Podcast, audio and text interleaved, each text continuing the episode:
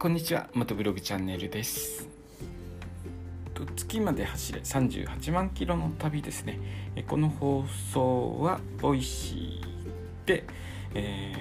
ー、とあとポッドキャストポッドキャストの方で放送してるんですけれどもえっと Voicy とかポッドキャストの放送録音アプリの方があの日に日に良くなってきていまして操作性が少しずつ変わってきててポッドキャストの方ですね。ポッドキャストの配信アプリの方がちょっと操作性変わっててあのファイルが消えそうになって慌てたりとか、えー、そんな日々を送っております。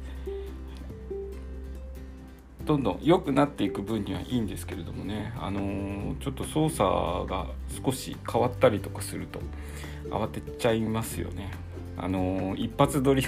なので、えー、あの音声消えるとちょっと嫌だなと思っております。えー、っと月まで走れ38万キロの旅に使っているバイクなんですけれどもまあ1ヶ月ぐらい1ヶ月ぐらい走ってないのかなあ1ヶ月ぐらい走ってないですね。えー前が全部バラバラになってる状態で えー、ずっと放置されてますね。そろそろ組み立てて走らないといけないんですけれども今日も関東の方は30度の気温を超えてあと湿度が高くて暑いですね。僕の方は午前中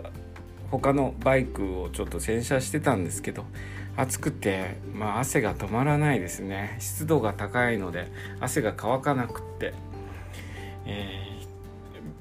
ー、服がずっと濡れたような状態になって不快ですねこういう状態が長く続いちゃうと熱中症とかになっちゃいますので、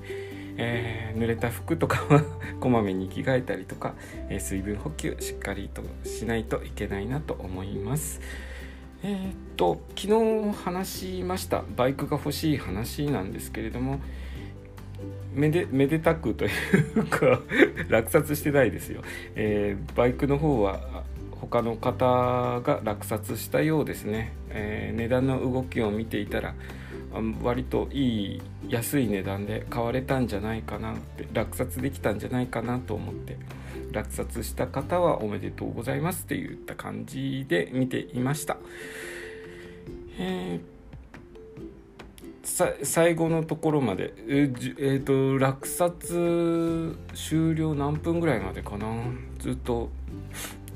値段の動きとか見てたんですけれども。だいぶ心は惹かれてたんですけどもさすがにやっぱり4台あっても、えー、乗れないな乗り切れないなということで、えー、今の状態でバイクを増やすっていうことは、え、やめることに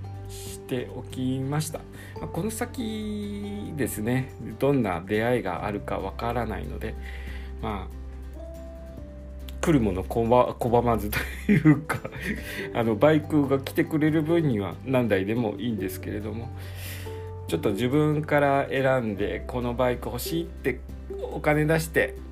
あの増車するのはちょっとそれだけ乗ってあげられないでえーと、どんどん錆びてっちゃったりとかいろんな部品が傷んでっちゃうとバイク自身がちょっと本来の性能を出せなくて、えー、もったいないですからねバイクは乗ってあげてなんぼなのであのずっと置きっぱなしになるようなことがないように、え、していきたいと思います。と言いつつもですね1台のバイクは今まだバラバラになって 走れない状態になっているんですけれどもこれから長い旅に耐えられるようにするためのあの分解整備なので、まあ、1ヶ月ぐらいちょっと乗れなくても仕方がないかなという感じです。え徐々に徐々に